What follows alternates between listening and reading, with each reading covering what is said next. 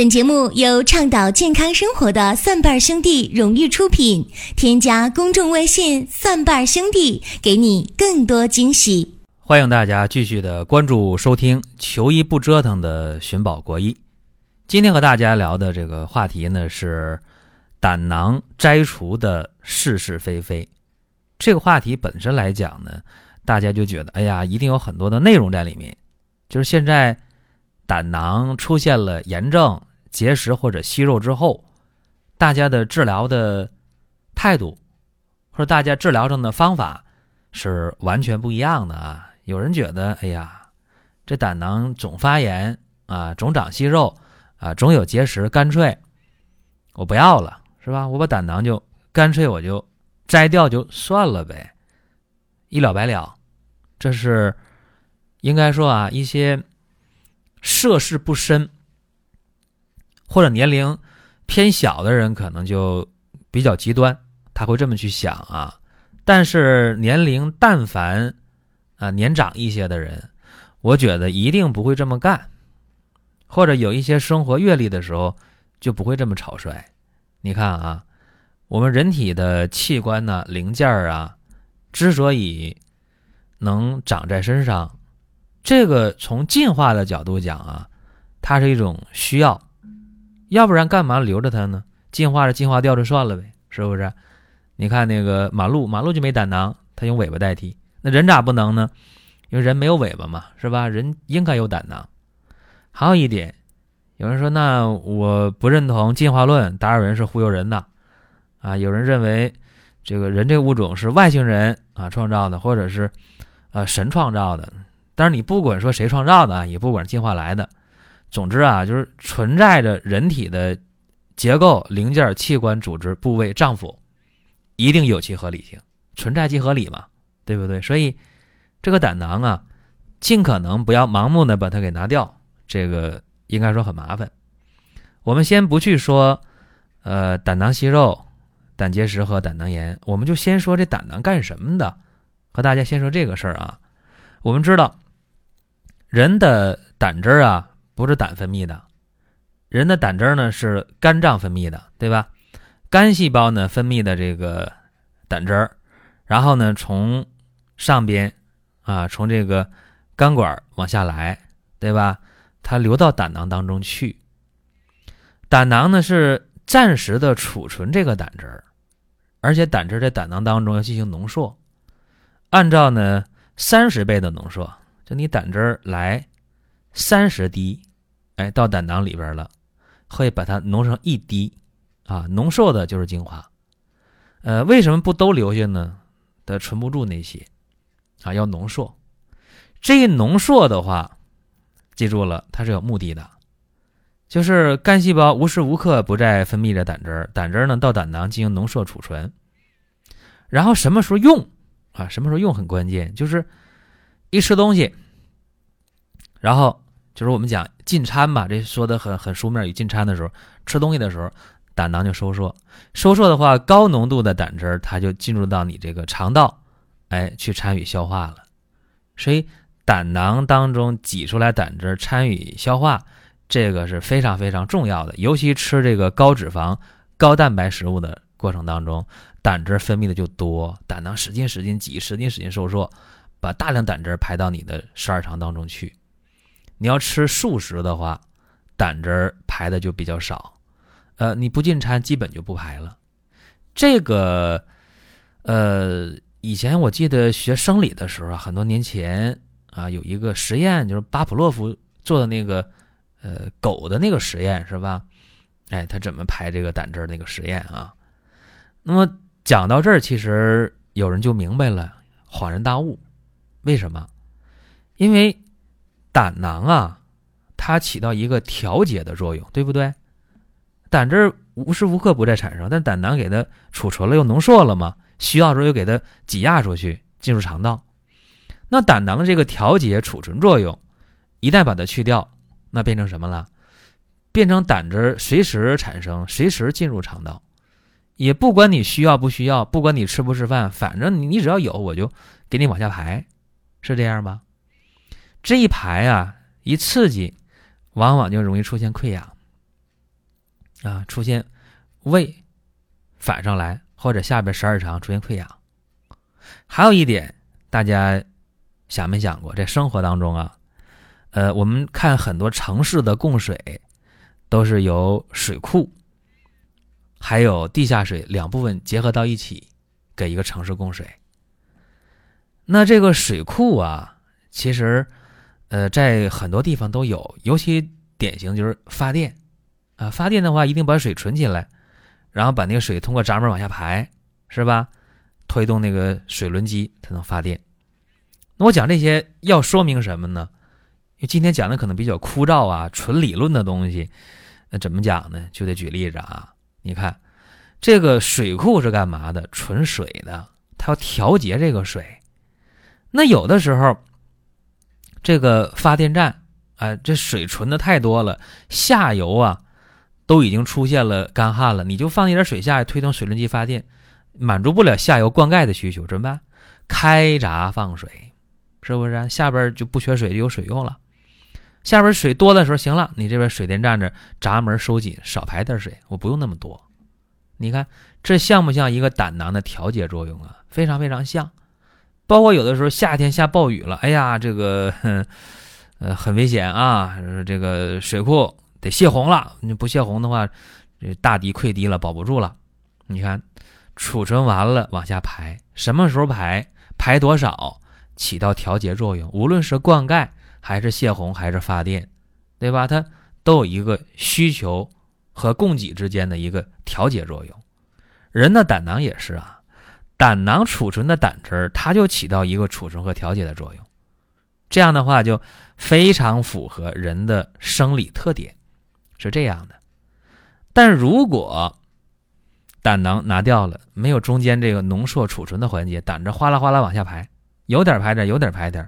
一个是容易出现溃疡，再一个还会出现其他的很多很多的问题啊。比方说，有的人啊，呃，长肠息肉，哎，这个就和胆囊摘除有关系，而且肠息肉长得还快，长得还多，手术摘掉还长。然后就腹泻拉稀，这往往都是这个胆酸刺激的，就是你整个的胆汁儿啊，记住了，这种胆汁儿呢，要通过胆囊的功能，哎，没有胆囊的这个调节的话，这个胆汁儿它是没有经过处理的，就是医学上讲啊，说那个。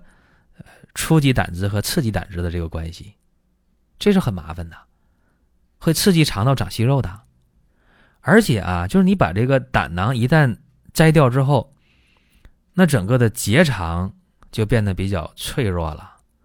无论是升、横、降、乙四段哪段结肠啊，呃，发生这个癌变的机会都会大大的增加。所以你看，麻烦吧。而且啊，就是这个胆囊摘除了，往往谁摘除胆囊呢？就是胆结石不断的长，胆囊炎反复的犯，胆囊息肉长得又多又快，往往这些人啊，呃，受不了了，或者遇到一些冲动的事儿，唰啦，我手术就摘掉了。那么摘掉胆囊之后，刚才我讲的这些情况，溃疡啊、息肉啊、呃一些肠癌啊，这个是明显的就高发起来。而且呢，你把这个胆囊摘除之后啊，还有一个问题，就是，呃，会导致什么呢？有的人会在这个肝管里、肝胆管长结石，那个就就就更麻烦了啊。那那个想手术的话，呃，就不是疼那么简单了，就太遭罪了。这和大家就简单的这么分析一下。还有一点呢，我想说啊，就是哪些人要注意胆囊问题。还别吃亏呢，一个就是女性，呃，女性出现胆结石、胆囊炎、胆囊息肉的几率啊，比男性高出三倍左右。呃，为什么会这样？西医说呢，说女性的雌激素会导致呢胆固醇浓缩，啊，这样的话呢会产生结石、产生息肉、产生炎症。但是中医呢是这样认为的啊，中医说呢，这个女性啊。发生肝郁气滞的情况比较多。因为女性的话，有人说心眼小，其实不一定啊，不是这么回事儿。就女性的心思呢比较细腻，比较缜密啊，这说的就特别书面，呃，是正能量的话啊，说说负能量的话是小心眼儿。那么女性呢，她这个情绪波动的比男性要大，很多事儿男的就不当回事儿啊，女的就当回事儿。这样的话呢，就影响肝胆气机的疏泄啊，因为中医讲的非常清楚嘛，说这个肝胆呢互为阴阳表里啊，肝郁气滞。胆湿疏泄，胆汁儿外排不畅，刺激胆囊壁，会胆汁浓缩过度，形成结石，或者呢刺激胆囊产生息肉啊，或者反复刺激发生炎症等等啊，就和这个情绪是有关系的啊。说还有一个很重要，还有一个很重要啊，就是呃家族遗传，就是。父母兄弟姐妹当中有胆结石、胆囊炎、胆囊息肉的出现了，然后你出现这个问题的可能性就相对要高一些，哎，有遗传的这么一个倾向。呃，还有一点就是饮食结构和饮食习惯吧。换句话说，呃，不吃早餐的人发生胆结石的几率要大，呃，经常不运动的人。发生胆结石的几率要大，这都是有证可查的啊，有证可循的。所以今天呢，讲到这儿呢，我不会给大家呃具体的一些方法。哎呀，说那你给我们一个方子啊，用哪个方子，嗯，就能够把这个呃胆囊的问题解决好？什么胆结石、胆囊息肉，什么什么啊，这个问题啊，胆囊炎。没有啊，今天不给大家方子，大家什么茵陈蒿啊，什么冬瓜皮呀，是不是？什么那个金钱少啊，海金沙呀，玉米须啊，这都很多常见的消炎利胆排石的一些中药。呃，这些方法呢，我今天不会给大家。为什么？因为我们给大家提供的帮助就要提供的恰当，不恰当的帮助不会给大家提供。因为胆囊出现炎症、结石、息肉的时候，具体情况是不一样的。结石颗粒究竟多大呀？啊，说这炎症究竟什么情况啊？息肉究竟多大多少啊？结石是泥沙状还是颗粒状的？好多好多事儿啊，这个需要具体情况具体看，包括去辨证分型的时候是哪一种类型的，这个要具体问题具体分析，很难说千人一方。这个最起码对胆囊疾病不太适合，所以呢，我会告诉大家一个简单的方法啊，就是不给大家提供药的方法。也不给大家提供食疗的方法，但是大家可以尝试一下，就是敲胆经。呃，敲胆经的方法目前看还是特别有效的。呃，就是在这个大腿外侧啊，我们去敲打，呃，敲胆经循行的这个大腿外侧这么一条，非常非常简单。如果要是找不到的话，可以上网搜一下，非常简单敲胆经的方法。但是敲胆经呢，也不要无限度的啊，从早敲到晚，用不着这样。